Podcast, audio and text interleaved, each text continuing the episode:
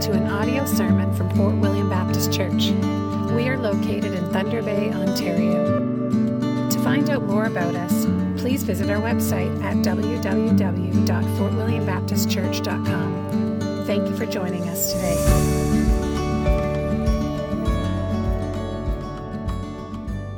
So, if you have your Bibles, if you don't have your Bibles, you could pause your video and grab them. We're going to turn to Exodus chapter 20, verse 13. We're going to pick up on our series of the Ten Commandments. So, if you have that passage open, Exodus chapter 20, verse 13, we'll read it and then we'll, we'll work away at it. So, the text reads, You shall not murder. So, let's get to, get to work here. So, if you like short and to the point commandments, commandments 6 through 10 are commandments for you. Unlike the first five commandments that we've studied, these concluding five commandments aren't surrounded by any commentary or explanation. Even more, there aren't any promises or warnings attached to them. They're, they're quick, sharp jabs that can be recited in the matter of, of seconds. You shall not murder. You shall not commit adultery. You shall not steal. You shall not bear false witness. You shall not covet. And while these last five commandments are short and to the point and, be, and can be recited in the matter of, of seconds, they do present us with a problem. And what is the problem? Well, the problem is this they don't seem all that special to us. Now, what I mean here in saying this, they don't seem all that special to us, is, is not that they aren't important, but that they don't seem distinctly Christian. In the first five commandments, we're told who we are to worship, how we're to worship, when we're to worship. And, and to all of these, these commandments, there's these warnings and promises attached. But when we get to these last five commandments, they don't seem to match the, the spiritual nature, the spiritual fervor, the spiritual importance of the first five commandments. And so think this through with me. Imagine yourself chatting over the fence with your with your neighbor, and your neighbor happens to be an agnostic. He's open to talking about God, but at the same time, he's decidedly not a Christian and doesn't embrace Christianity. So, in the course of conversation, you work up the courage and you ask your neighbor, Neighbor, what do you think about the first five commandments? And you, you give a brief explanation of what the first five commandments teach. Well, your neighbor responds rather quickly. He says, Well, that sounds rather ridiculous. No one can tell me who to worship, how to worship, when to worship. That seems out of bounds. I don't like the first five commandments. And then in the course of conversation, you, you continue it on and you, you ask a second question Well, neighbor, what do you think about commandments 6 through 10? And what happens with this question is you get a, a completely different answer. And so your neighbor thinks it through a bit and then says something like this while I might understand some of these commandments differently than you do, I think that these words form the bedrock of any decent society. Who would want to live in a society filled with murder or theft or lies or rampant greed? I certainly don't. I certainly don't want that for my culture or city. So, for the most part, these last five seem reasonable. And so the question is, as we think about this conversation with our unbelieving agnostic neighbor, is well, what are we supposed to do? Are the first five commandments spiritual and the last five moralistic add ons? Are the first five for the church and, and the last five for anybody? The, the atheist, the Muslim, the Buddhist, the, your agnostic neighbor across the fence? Should the church just busy itself in teaching the theology of the first five commandments and then let the law schools or the legislators teach and define the last five commandments for us? And here's the truth we have to, to grapple with these last five commandments you shall not murder, you shall not commit adultery, you shall not steal, you shall not bear false witness, you shall not covet only make sense and only can transform a person or a society as they are intended if these last five are connected with the first five commandments. And we can say this differently. The Ten Commandments cannot be treated as a buffet where you can show up and just pick and choose whatever serves your particular appetite in that particular time. If you, if you do not take the Ten Commandments as a whole package, sooner or later, everything will come to pieces. They all have to come together. And so, our purpose as we study the sixth commandment straightforward, we're going to pursue the sixth commandment in light of the first five commandments. Or to say this with more strength, we're going to pursue the sixth commandment as the word of the God of the Scriptures. And so we're going to spend our time working away at the sixth commandment by answering four questions. And I'll just state them really quickly here at the outset. What does it mean? Why should we care? What did Jesus say? What are we supposed to do? So, four questions, and we'll work away at these, try to unearth what the sixth commandment is all about and how it connects to the first five. And so, the first question well, what does the sixth commandment mean? As we think about this question, it really seems like a silly question. The text reads, You shall not murder. It means what it says, You shall not murder. What more is there really to say about the meaning of the sixth commandment? Perhaps you grew up reading and memorizing the King James Version. That would be fairly common. And the, the King James Version reads this for the sixth commandment You shall not kill. So, if you're sensitive to the English language, I read this morning from the ESV. The ESV says, You shall not murder. The King James Version says, You shall not kill. And so, we're sensitive to the English language, we notice that there is a difference between these two translations. And we can tease the difference out with some grade school logic. Remember going back to your grade school days. Every dog is a mammal. Every dog is a mammal. Doesn't matter if that dog is a German Shepherd if it's a poodle or if it's a black lab, every dog is a mammal. However, not every mammal is a dog. Moose are mammals, but moose aren't dogs. Cats are mammals, but cats aren't dogs. People are mammals, but people aren't dogs. And we can see the same kind of thing going on between the translations of the King James Version and the ESV. Every murder is a killing, but not every killing is a murder.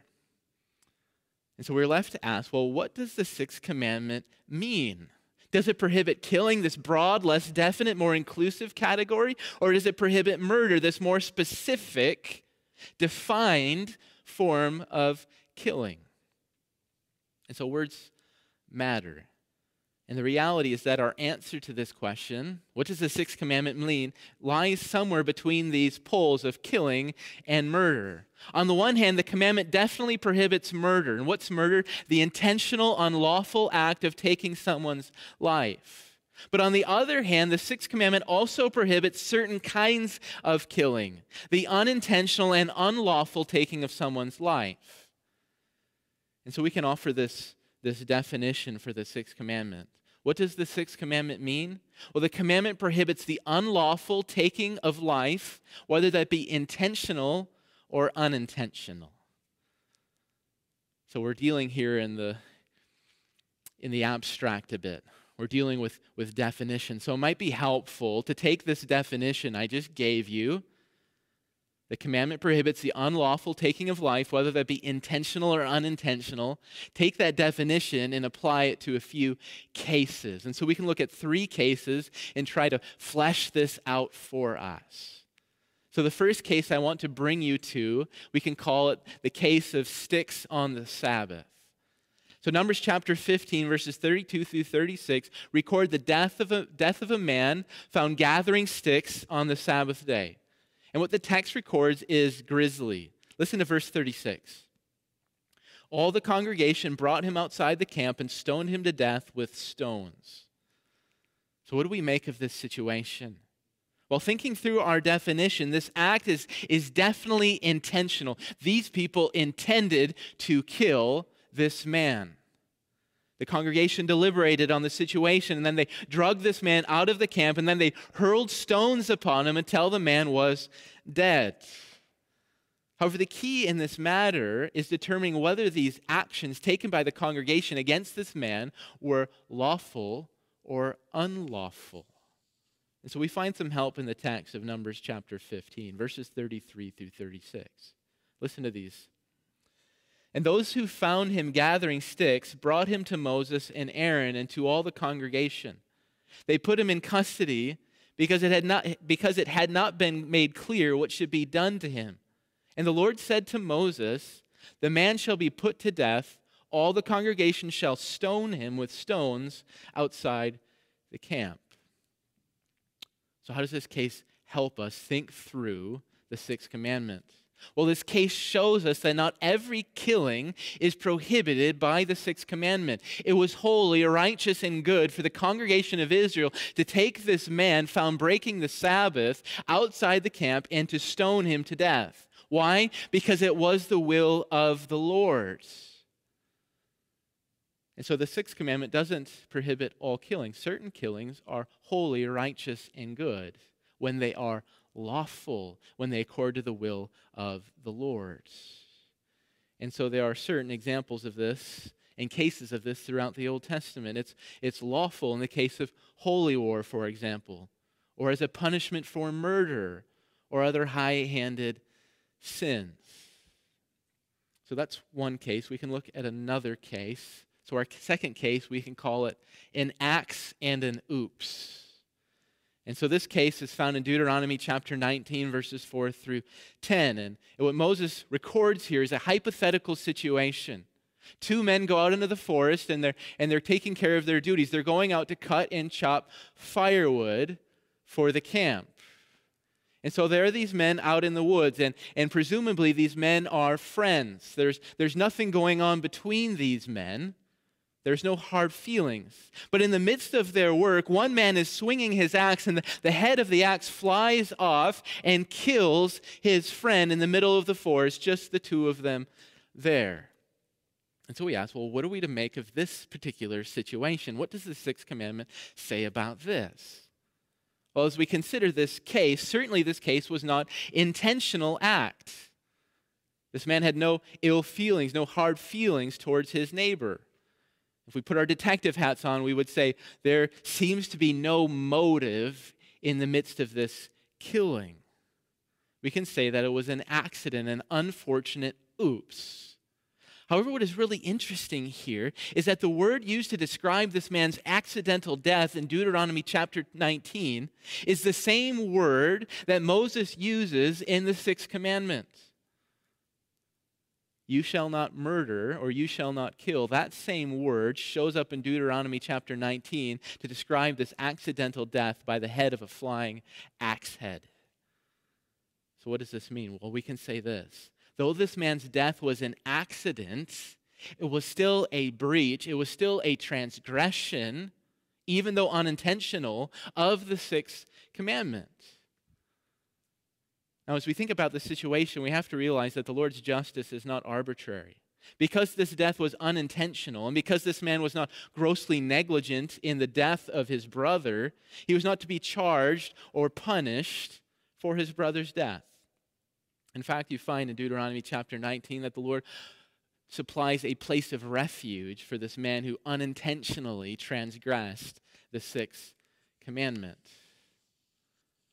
And we can look at a third case as well, trying to understand the meaning of the sixth commandment. We can call this third case the case of blood and grapes. So, First Kings chapter 20 tells a story of, of treachery and deceit. So, one day, the king of Israel, King Ahab, got the idea that he would like to have a vegetable garden for himself right next to his palace. That would be really convenient, wouldn't it? But the problem was that the particular piece of land that he wanted for the vegetable garden was owned by someone else. And the owner of that piece of land refused to sell it to Ahab because it was ancestral land and he wanted to keep it. And so what happened? Well, Ahab and his wife Jezebel conspired to have that stubborn landowner who refused to sell his land dealt with once and for all. Naboth was stoned, and Ahab got exactly what he wanted. And so, what are we to make of this case? Well, clearly, what Ahab and Jezebel did was unlawful and also intentional. This is a clear and explicit example of what murder is. It was unlawful, not sanctioned by the Lord, and it was intentional. There was motive, there was willful desire in taking this other man's life. And we see the Lord treating it as murder. The Lord will not let these guilty people off. And so there's Ahab, and he's in the midst of his new vegetable garden. And then he receives the word of the Lord from the prophet saying, In the place where dogs licked up the blood of Naboth, shall dogs lick up your own blood. And the word of the Lord comes to his wife as well. The dogs shall eat Jezebel within the walls of Jezreel. And so these three cases help us understand the Lord's will in regard to human life. And so, what does the sixth commandment mean?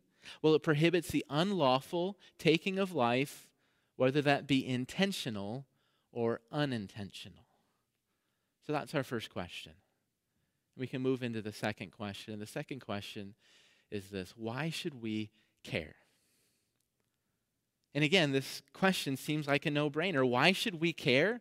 Well, simply, we care because murder is wrong. What else is there really to say in regard to this question? But before we move on, we need to dig into this question. Why should we care about the sixth commandment? Well, let's go back to that conversation with our agnostic neighbor. We've established that he doesn't particularly like the first five commandments.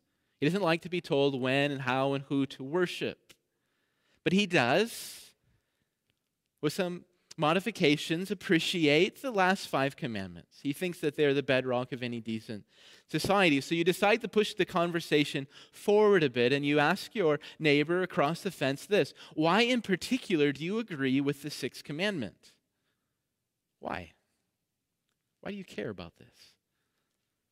Well, he pauses and then gives you this answer.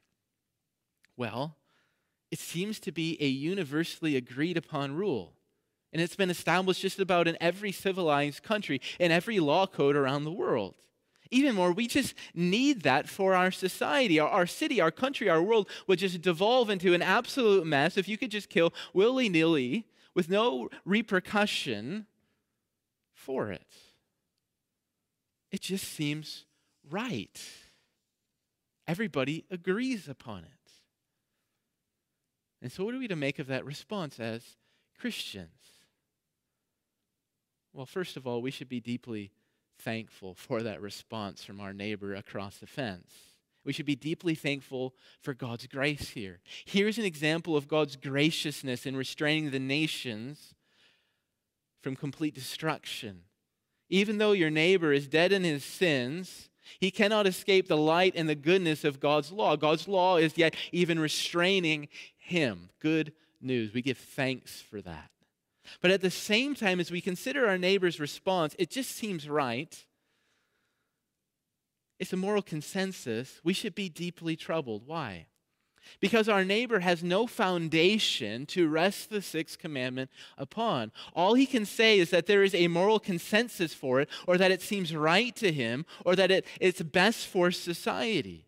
And what he has done is he has built his house upon a pile of sand, and it's dangerous to build your house upon a pile of sand. And we have to ask as we think about this well, what happens when the moral consensus changes or when the vision of what is good or best for society changes? And the answer is an absolute disaster happens. The house built upon sand collapses. And the reality is that we taste the fruit of that even today. All of a sudden, it's best for society to, mil- to murder millions of children in the womb. All of a sudden, it's an act of compassion to help someone end their life prematurely. All of a sudden, everything changes because the house was built upon sand. It seems right, and what seems right today may not seem what is right tomorrow. And so, as Christians, we can never be content with the reasoning of our neighbor across the fence. We have to build our house upon a rock, and the rock is, is God Himself. And so we need to go to the Lord and we need to ask the Lord, why should we care about the sixth commandment? And the Lord tells us why we should care about the sixth commandment. Listen to what the Lord says in Genesis chapter 9, verse 6. The Lord says this Whoever sheds the blood of man, by man shall his blood be shed, for God made man in his image. So think that through. The Christian cares about the sixth commandment. Why? Because murder is ultimately about God. While murder is definitely not good for society, we can agree with that. The Christian reasoning goes deeper. God made man, and God made man in his image, and thus to assault and destroy man is at root level an act of violence against the God who created man. And it's only when we begin to connect the sixth commandment to God that we find ourselves on solid footing. We get clarity. We don't need to take a straw poll to decide who gets to live and who gets to die. We don't need to engage in any kind of utilitarian thinking as we try to judge whether someone might be useful to society or not. We know from God Himself that regardless of skin color, regardless of disabilities or handicaps, regardless of location, whether someone might find themselves in their mother's womb or outside their mother's womb. That all men, women, and children are made in the image of God, and that to unlawfully extinguish a life is a great sin against man and ultimately a great sin against God. And so, as we consider the sixth commandment in our society and the foundation that our society is built upon, there is need for sixth commandment awakening. There's a need for commandments one through six awakening in our society. And as we look at our society, we say there, there are unjust laws that need to be struck down and reforms that need to be enacted. We need to pray that the sixth commandment would come with full force as God intends it to. But I don't want to stop here with the sixth commandment. It's not just our society that needs a sixth commandment awakening, we need one as well. And for this awakening, we need to turn our attention to the Lord Jesus and ask, well, what did Jesus say about the sixth commandment? Jesus directly taught upon the sixth commandment in his ministry. Listen to what Jesus said in Matthew chapter 5, verses 21 through 22. Jesus said this You shall not murder, and whoever murders will be liable to judgment. But I say to you that everyone who is angry with his brother will be liable to judgment. Whoever insults his brother will be liable to the council. And whoever says, You fool, will be liable to the hell of fire.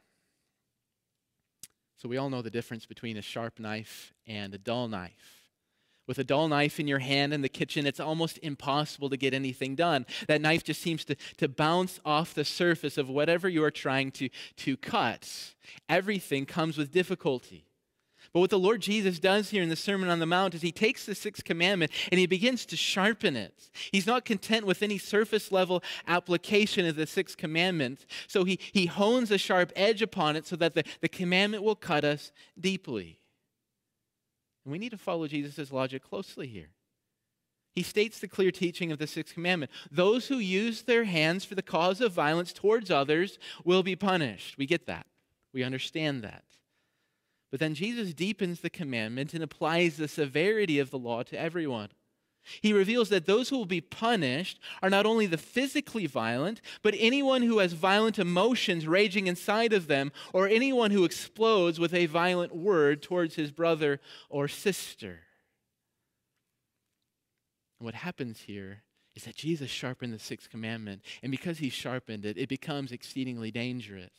If you pick the sixth commandment up and you handle it for any amount of time, you will certainly be cut by it and cut deeply. For who can claim innocence in this matter? Who hasn't harbored bitterness in their heart? Who hasn't exploded with a violent word towards their spouse or their children or that guy who cut you off on the road? Who hasn't brooded over that conversation? Who hasn't raged with anger for a minute or for an hour or for a week or for five years? But here's the shocking thing about Jesus' words he doesn't just sharpen the commandment to cut us up, he sharpens it to show us the authoritative standard for Christian living. Disciples of Jesus do not just refrain from beating someone with their hands, they refrain from uttering violent words, and they refrain from cultivating violent emotions in their hearts. Listen to the standard of Christian teaching taught by Jesus' disciples and apostles throughout the New Testament. Ephesians chapter 4, verses 31 and 32. Let all bitterness and wrath and anger and clamor and slander be put away from you, along with all malice. Be kind to one another, tender hearted, forgiving one another, as God in Christ forgave you. Colossians chapter 3 verse 8. But now you must put them all away anger, wrath, malice, slander, and obscene talk from your mouth. 1 John chapter 3 verse 15. Everyone who hates his brother is a murderer, and you know that no murderer has eternal life abiding in him. What did Jesus say? Well, he sharpens the commandments and he shows us the depth and the breadth of the commandments, how we should live as God's people, a people refraining from violent words and refraining from cultivating violent emotions in our hearts. And so this brings us to our last question. What are we supposed to do with the sixth commandment? What are we supposed to do? And so, with Jesus' words in front of us, the standard for the Christian is a high one, and sadly, we do not meet it. So, the question is well, what are we supposed to do with Jesus' words? How are we to grow up in obedience? Well, if we're going to grow up in obedience, if we're going to obey Jesus' words, if we're going to obey the sixth commandment, we need to give ourselves to three actions as God's people. The first action we must give ourselves to is the work of confession. We must confess our complicity. Though you, not, though you might not be a, a Lamech who, who boldly brags about his murder, or you might not be a, a Jezebel who, who secretly and sinister, sinisterly assassinated others. The reality is, we all have murder in our hearts, and it's evidenced again and again in the nitty gritty of our lives frustrations from work, tension in the home, complications within the body of Christ, small inconveniences bring to surface what's actually inside of us again and again and again. All of these events in our lives show us who we truly are. And so, our work again and again as a Christian is to go to the Lord and say, I'm a lawbreaker and I'm complicit. I live in a web of anger. That's who I am.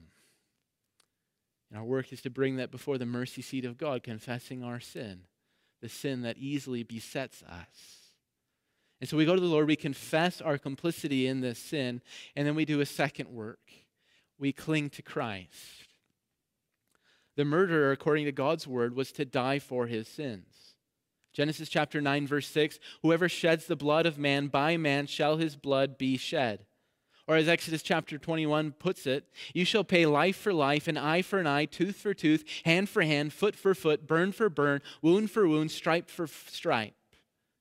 And as you think about the laws for murder, unlawfully and intentionally taking someone's life, there was no way out for the culprit.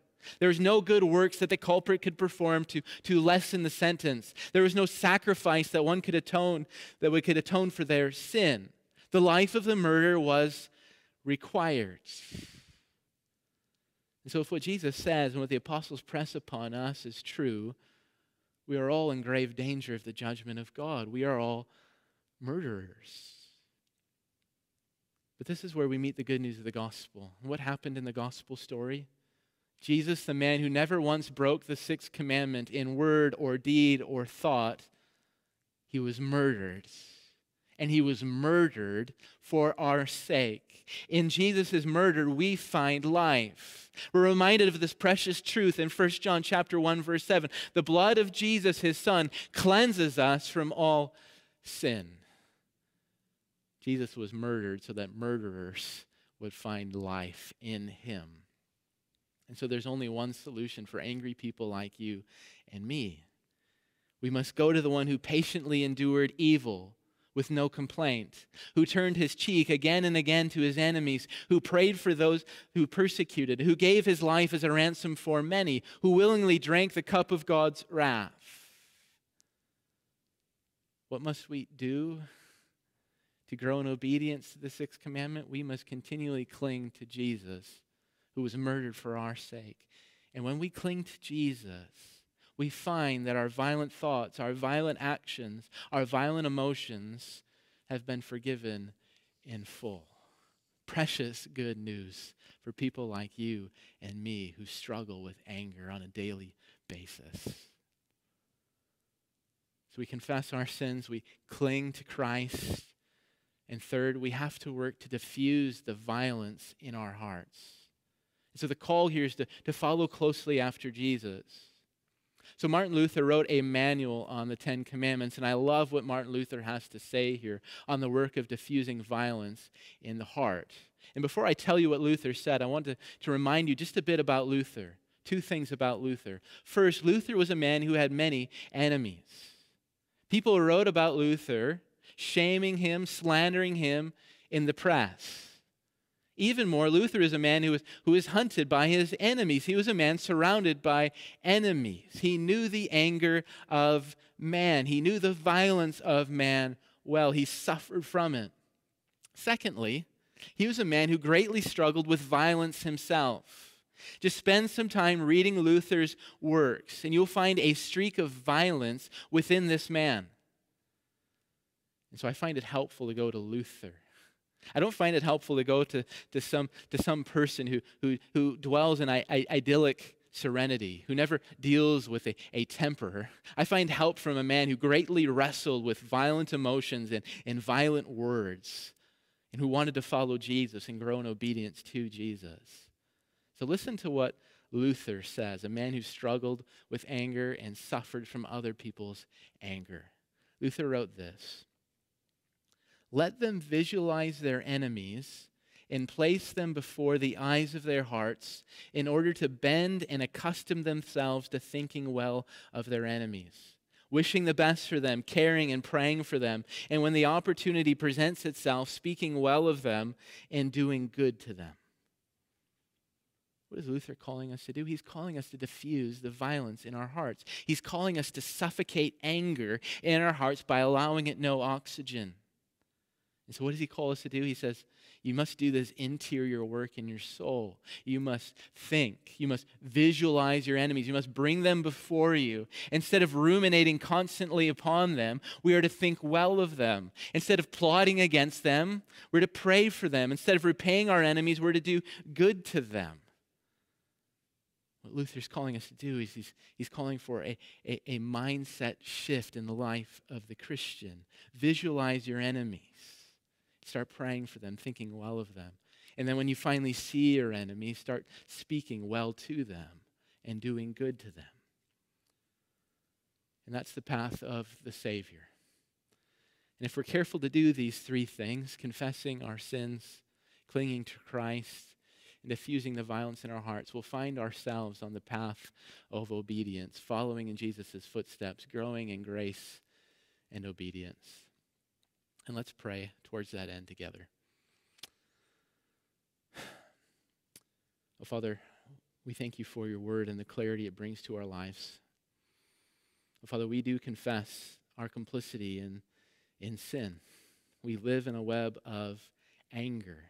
We're like fish in the sea of anger. We hardly notice how angry we often are. We ask for your forgiveness. And we go to Jesus even right now afresh, clinging to the one who was murdered to bring us life.